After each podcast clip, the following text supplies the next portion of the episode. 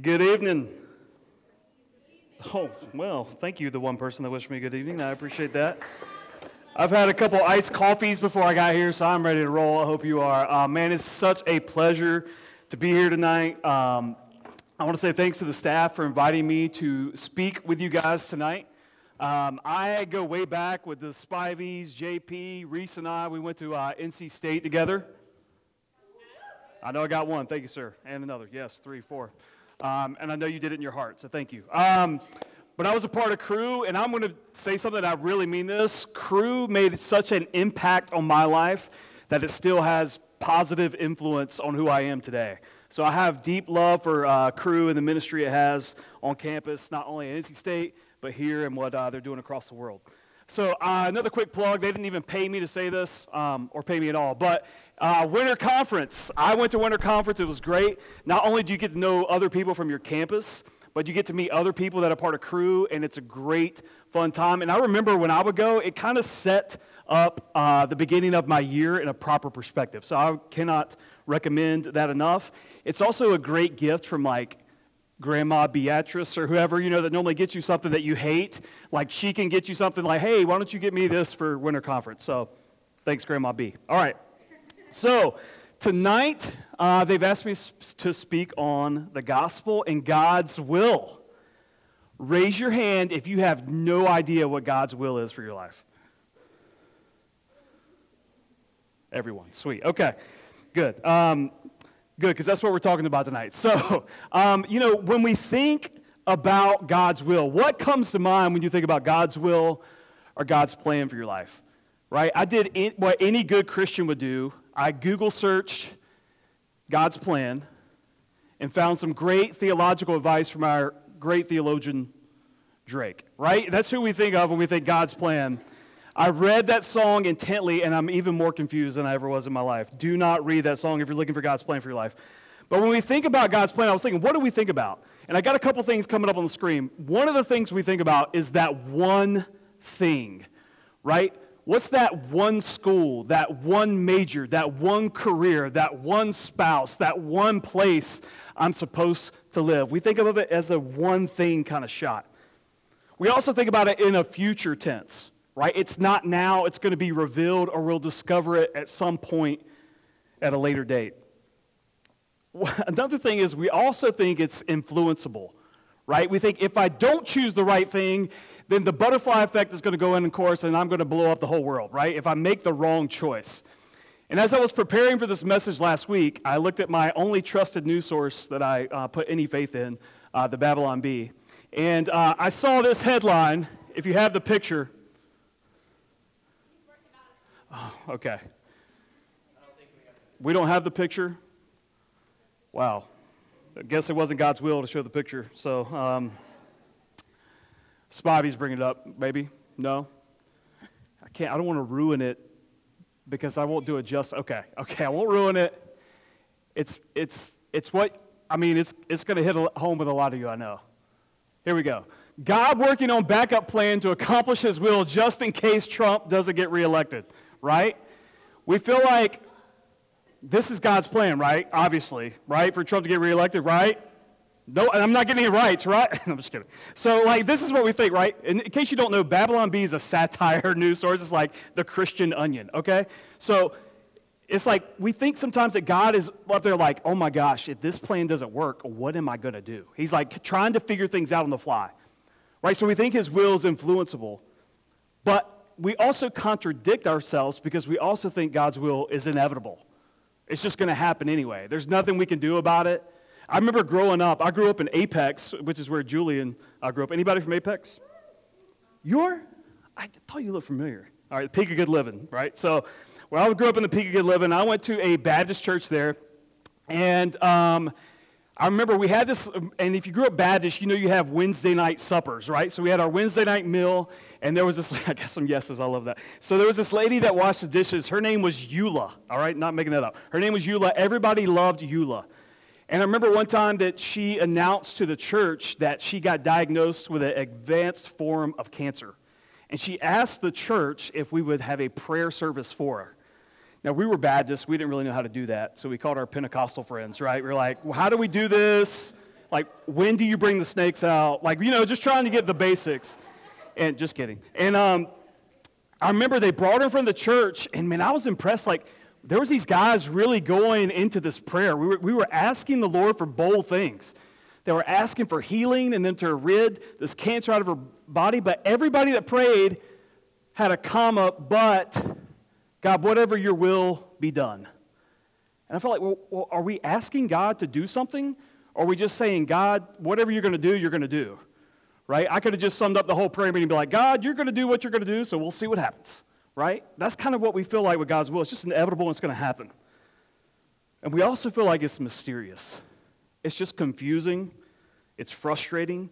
We just, God, won't, God, will you just tell me and show me? Will you give me a clear sign of what in the heck you want me to do? So tonight, I have the hard task, but I think what I want to say is what if none of these things about God's will is correct?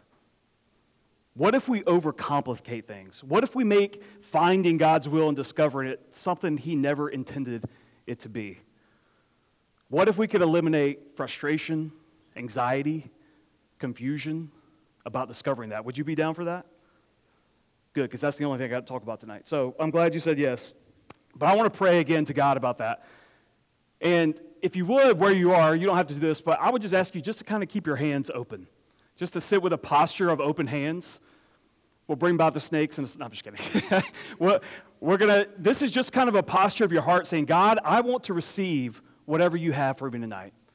I'm not to hold on. I'm not to be close fisted. I don't want you to fit into my agenda. I want to be open to what you have. So as I pray, if you'll just keep your hands open as a reflection of your heart and your mind tonight, let's pray together.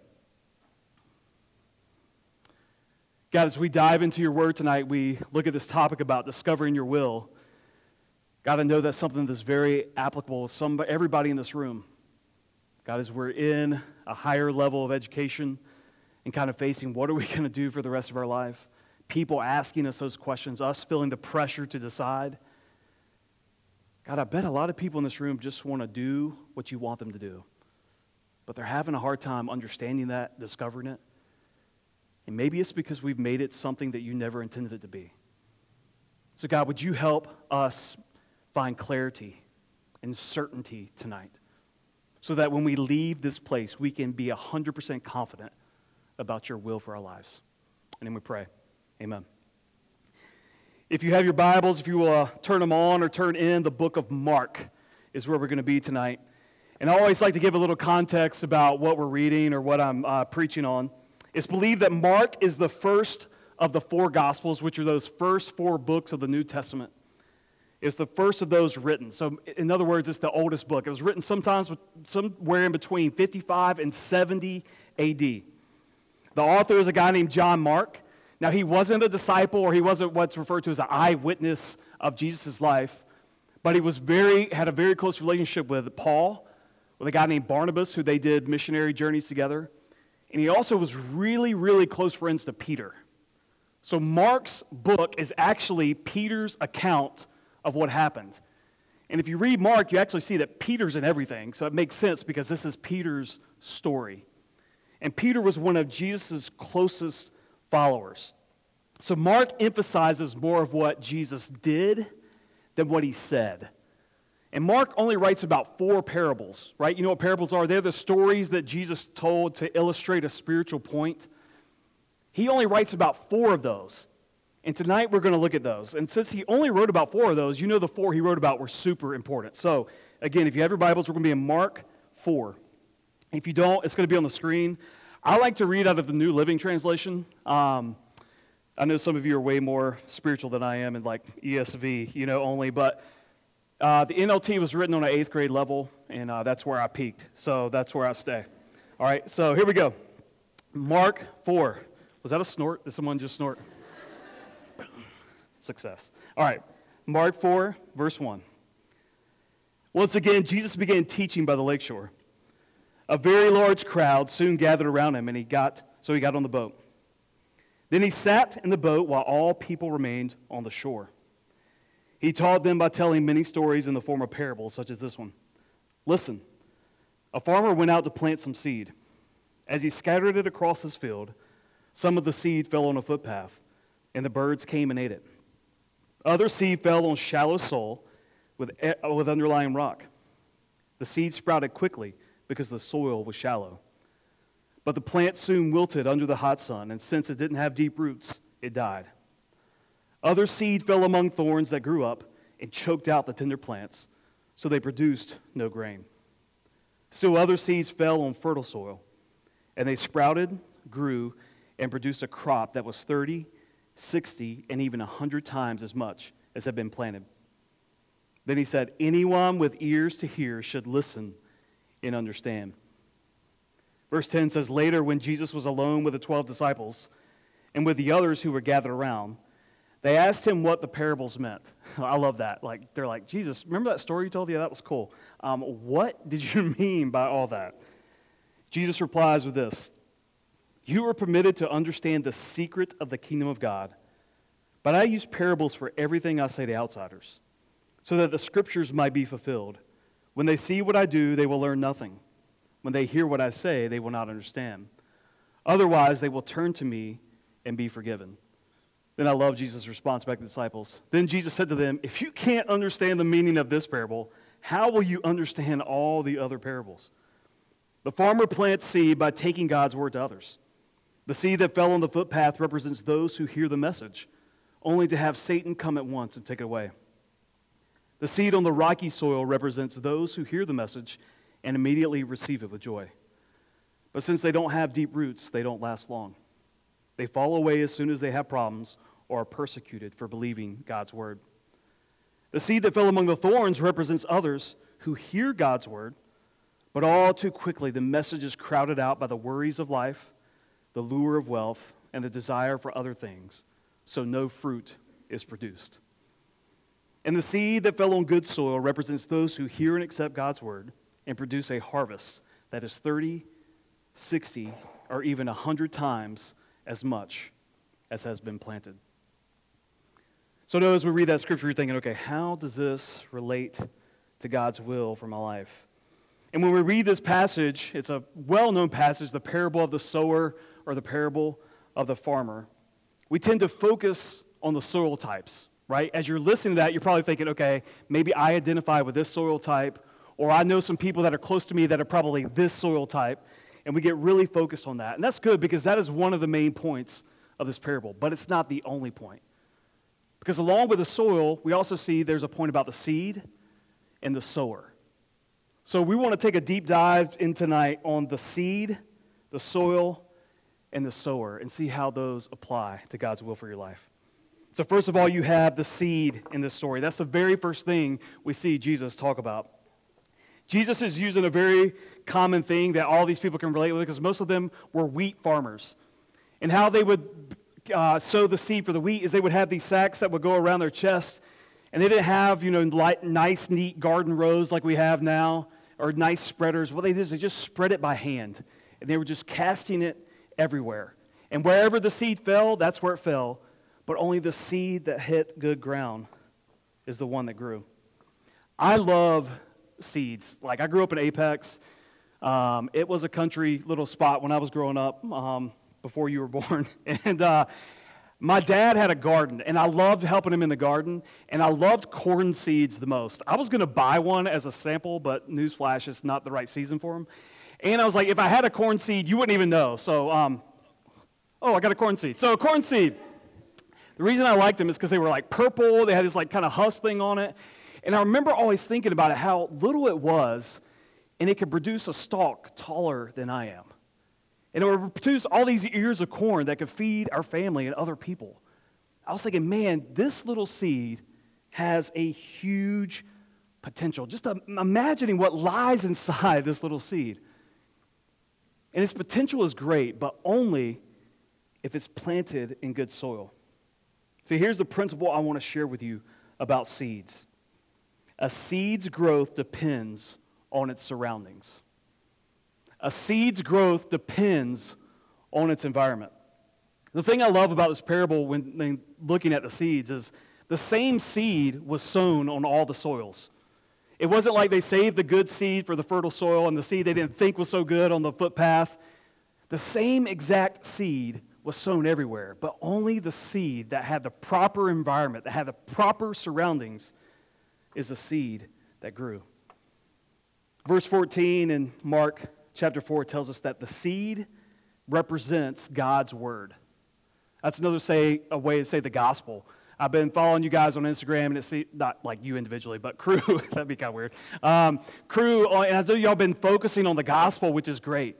I love the gospel because it's something that can be understood in a moment, but it takes a lifetime to process, right? And so we, we're looking at the gospel and how it relates, right? The good news is literally what the gospel means.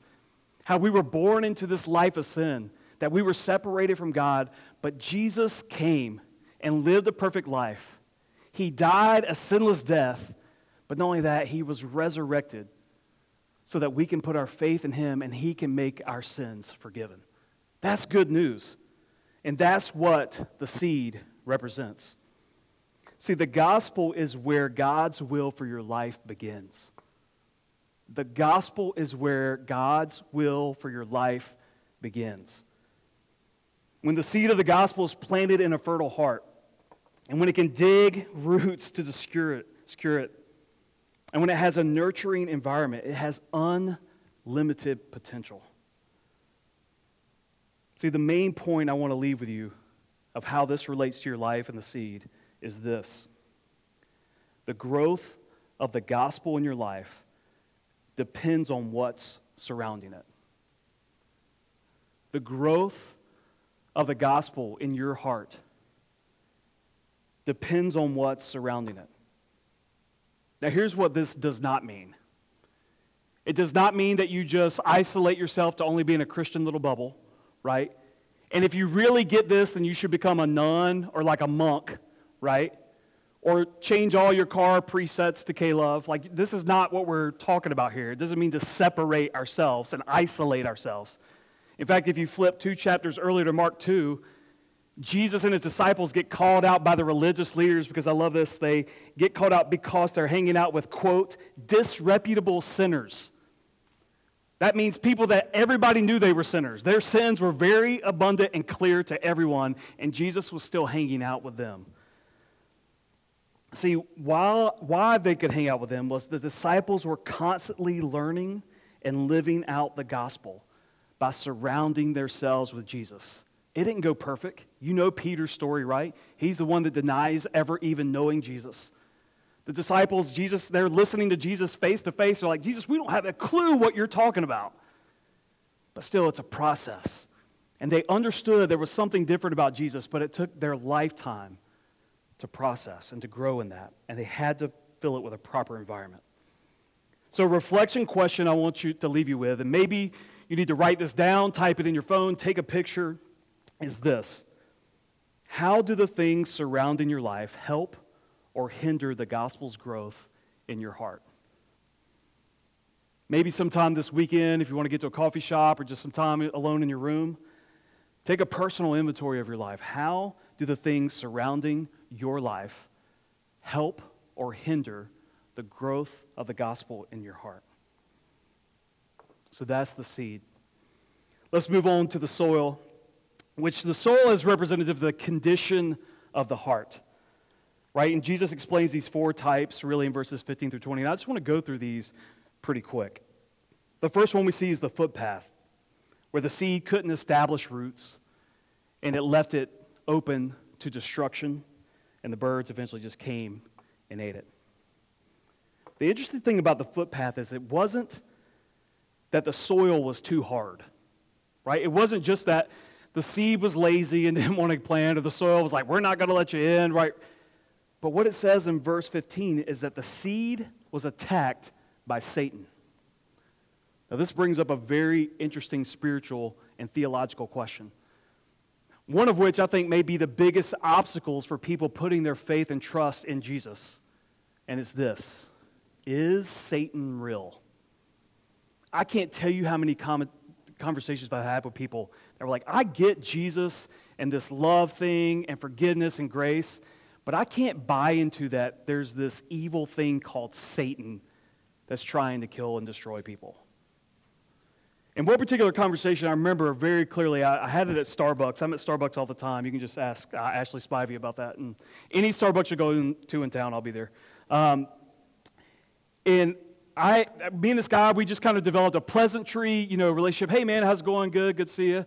And I always would study, and I had my Bible out. And he came to me one time, and his name was Rob. And Rob said, Hey, Dave, I got a question for you. I was like, Yeah. He said, and he started with this. He said, I was a religion major at some liberal arts college I never heard of up north. I was like, Okay. He said, I just have a question for you. Um, how in the world can you believe any of that? I was like, Man, we progressed quickly from, Hey, how are you to how in the world can you believe anything in this thing?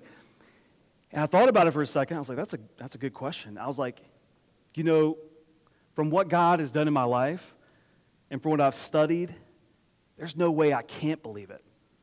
And he's like, Man, I'd really love to talk with you about that. I was like, Okay. So we had a conversation, and it went about as well as you can imagine. It was just a circular argument everywhere. He would make a point, I would make a point. We were kind of, you know, entrenched in ours, and I knew it was going to be that way, but it was very cordial. You know, it was, it was a good conversation. But towards the end of it, he said something very interesting. He had a daughter that was two years old, and he talked about my problem with the Bible is that I can't believe that there's evil in my two year old. You're telling me that if she doesn't come to know Jesus, that, that she will just go to hell and be separated from God and he will damn her. He's like, I don't believe that. I think there's good in everyone. And then I said, Well, let me ask you a question. Do you discipline your daughter? He said, Well, of course I do. I said, Well, why? If there's only good inside of her, why would you ever have to discipline her? If she only did the right things, you would never have to show her right from wrong. He said, Well, she needs to be a productive member of society and she needs to do the right thing. I said, Well, who determines what is the right thing? Who determines what's the wrong thing? And he said there, he said, I don't know. I'll have to think about that. And what I realized is that he had missed the whole point of if we believe in a right and wrong, that means there's an ultimate right, which is Jesus, and there's an ultimate wrong, which is Satan. Jesus even names him in John 10 10. He says, There's a thief and his whole purpose in your life is to steal, to kill, and destroy. To steal, to kill, and destroy. All those things are opposite of the gospel. All those things are opposite of growth and nourishment in your life. My time's up. I'm just kidding. but we all have an enemy. So I want to make sure you understand that. Not only is it just, oh, I don't feel like accepting the gospel. No, no, you have an enemy that's opposed you, and he wants to steal, and he wants to kill, and he wants to destroy. The second thing is shallow, rocky soil, where it was quick growth and a quick death. I refer to this as the Christian summer camp soil right? Have you ever been there? You know, Friday nights at Christian summer camp get lit, right? Everybody's rededicating and coming to know Jesus. And I remember one kid, I worked at Fort Caswell for a couple summers, and, uh, and so, um, I mean, remember this one case like, man, this is the seventh summer in a row I've rededicated my life. I was like, whoa, you get the record, all right? Um, because what I realized is this kid is making me this emotional plea. This is great. We're just living on Jesus and get right back home, and boom, everything's gone. It's dead, right? Because it didn't have time to develop. Those roots couldn't dig down. As soon as it faced opposition and adversity, it was dead and it was gone. And I think as humans, we're hardwired that anytime we face opposition or hard things or adversity, we think we've done something wrong or we're doing the wrong thing, so we quit. We give up right? My wife is a therapist, and she always tells her clients, you can do hard things, right? And that's true. We can do hard things. So we face adversity and we face opposition. That doesn't mean that you're going the wrong way. It means it's time to sink down those roots. So that's the shallow, rocky soil. The so- third soil that we see is the thorns. And I would imagine this is the one that we can relate to the most. The interesting thing about that soil is the soil wasn't the problem at all. The soil was actually good. It was just that too many things were in the soil that it choked out the seed and it couldn't even grow at all. In verse 19, it says, The seed was choked by worries, wealth, and wants. Can you relate to that in your life? Worries, wealth, and wants. See, when worries, wealth, and wants flourish in our life, our faith in relationship with Jesus can't grow because we're giving the priority of our heart to those things. The last soil is the fertile soil, which is everybody's in here, right? Amen? Amen. All right, so everyone's has fertile soil in here. But the thing I want you to notice about it, there's the fertile soil is made of three parts. There's three characteristics of the fertile soil. We see in Mark 4:20. It says it's those who hear the gospel, who accept the gospel, and then who produce. Hear, accept, and produce. Normally, we do two out of three pretty good if we have fertile soil. We hear and accept. To me, that's kind of like a seed that only grows roots and it never has anything that comes above ground, right? As a Christian, we want, man, if we come to the Lord, man, I need to get my Bible study, I need to listen to my podcast, I need to get these books, I need to get, you know, the Bible and I need to do everything I can, but then we have no production out of that faith. So we just become a seed that's buried in the ground that never rises above it, but we may have some strong roots. But Jesus says that's not really fertile soil at all. So let me ask you tonight where's or what is your current soil type? What is the current condition of your heart? The interesting thing about soil is that conditions change. You know, I went to Moo U, NC State, um, and you, we learned about some crops. I took some uh, crop science classes, which were pretty cool electives. Also took bees and beekeeping, uh, no big deal. But um, Croppers, you know, you have to rotate your crops every seven years because the soil actually will become bad and your crops won't grow. The same is true in your life. It's not like you get fertile soil and then you arrive. Yes, fertile soil, boom, I'm there. It's a process and it changes. And if I can be transparent with you guys, I went through a really, really hard season. This is probably one of the hardest years of my life. I'm really looking forward to 2020 and put this year behind me.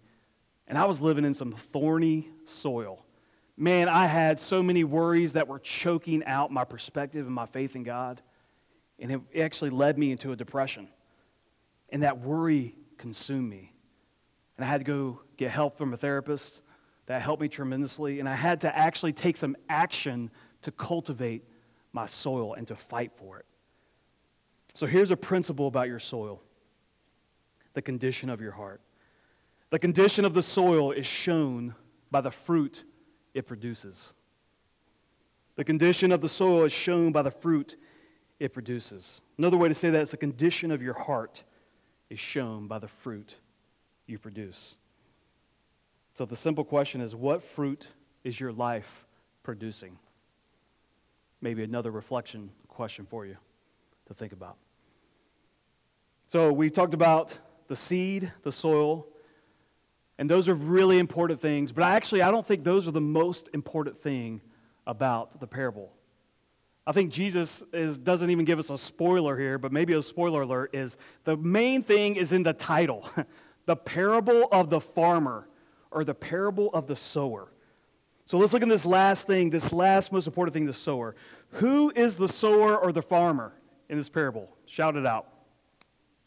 Jesus, right? Sunday school answer, you can never go wrong. If any professor even asks you a question in class, just yell out Jesus confidently, and good luck. Um, no, I'm just kidding. So, Jesus, right? It's that Sunday school answer. We all say Jesus. And yes, that is the answer, but that's not it. That's actually not it. The good thing about this is that in verse 14, Jesus says the farmer is anyone that one has the gospel planted in their life, and two takes God's word to others. See, the interesting thing about a seed is it takes a seed to grow a seed, right? You just can't create a plant out of nothing. You actually have to grow a plant from a seed, and it takes a seed to grow a seed. A plant's main purpose is to reproduce itself. So that if the gospel has been sown into your life, then your purpose is to sow the gospel into others. So in the parable here, the farmer only had one job he only had one responsibility, one thing he had to focus on sow seeds. It wasn't to determine which soil was best, it wasn't to fix the soil, to wait until he got into the right soil, to wait for God to tell him where to go. The sower's job was just to sow seeds wherever he was. So, what is God's will for your life? Is to be a farmer. You have to transfer to NC State. And I'm just kidding. You, it's to be a farmer, it's to be a sower. What do we mean by that? God's will is for you to sow seeds of the gospel in whatever field you're in. Period. That's God's will for your life. A lot of times we're looking for God to give us that specific will, but you know, the Bible, the majority of it, almost the entirety, God's will, what he talks about is the will he has for all believers. The farmer's one job was to sow seeds, and that is what God's will is for your life. See, where we go wrong is we put all of our focus into finding that one right field. How many of you have changed your majors? Right? The reason you change your major, you're like, oh my gosh, I, I got to change. This is not the right thing, right? I made a mistake. I got to change to this. You know, I, I majored in communication in college. Um, and it's the major they tell you, like, you can do anything with communication. You're like, all right, give me a couple specific things. You're like, anything. uh, it's terrifying, okay? So it's like, I, I, I still like am trying to work. What, what am I trying to do with my life, right? And we get focused on finding that one right field. And we want God to tell us how and where to do His will. God, we want to do it. Just tell us how and where. Just tell us, and we will go do it gladly. But the problem is, your how and your where, your where will constantly change. How you sow seeds and where you sow seeds will change. But why you sow seeds when you sow seeds and what you're sowing never changes. That's the focus of God's will on your life.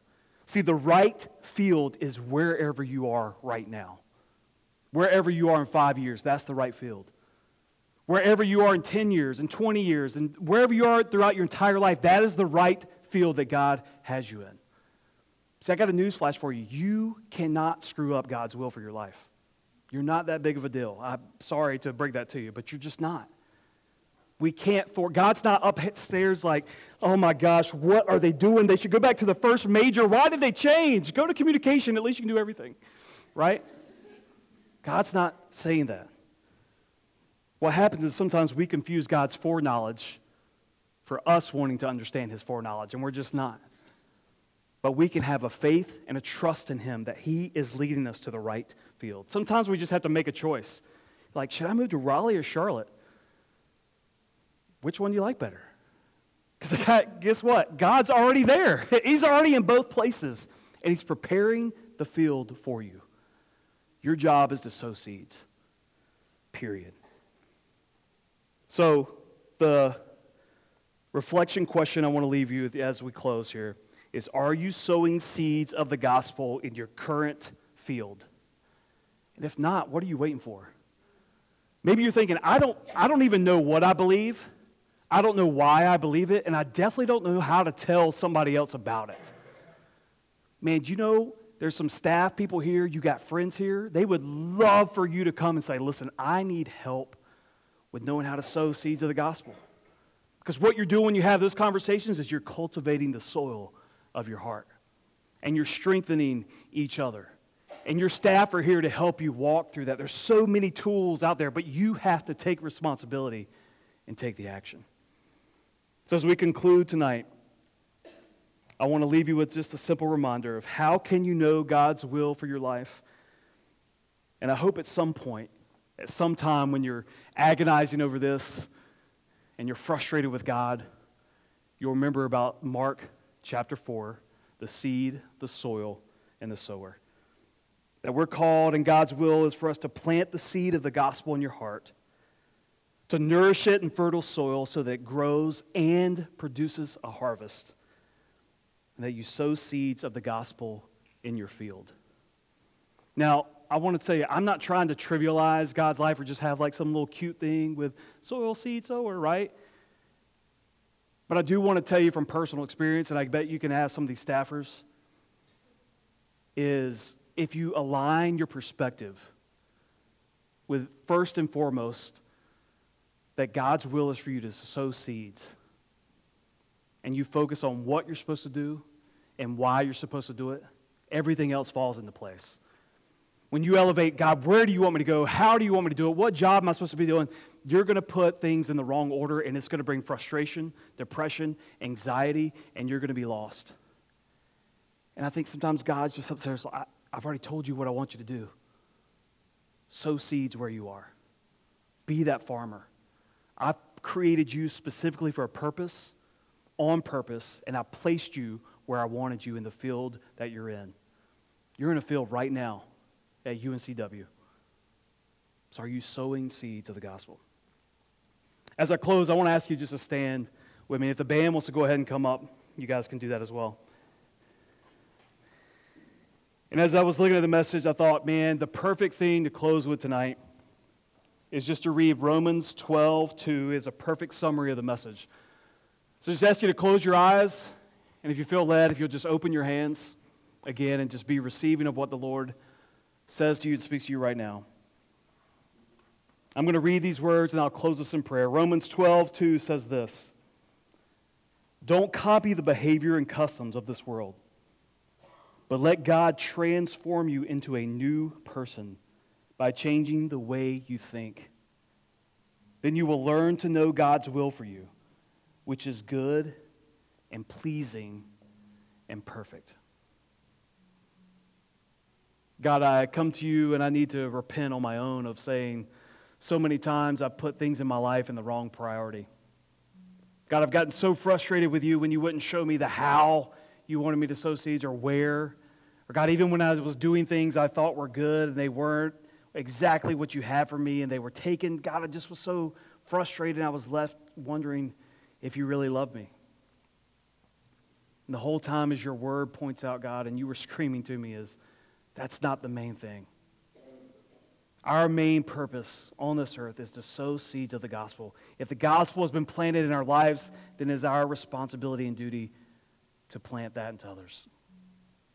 So, God, I pray that you will lay heavy on our hearts why we're supposed to sow seeds, what we're actually supposed to sow. And God, you will give us our urgency to let us do it now. God, even as we're sitting here thinking about it, thinking about people, maybe we need the gospel sown into our lives. Maybe we can't remember a time that we actually accepted that. And I pray tonight we will do that by saying, God, we want you into our life. Thank you for forgiving me of my sin. Or maybe there's people that are close to us that need the gospel more than ever, and you have called us to do that. God, would you give us the boldness and confidence to do that tonight? God, we thank you for making your will so clear to us. Let us never forget that. In your name we pray. Amen.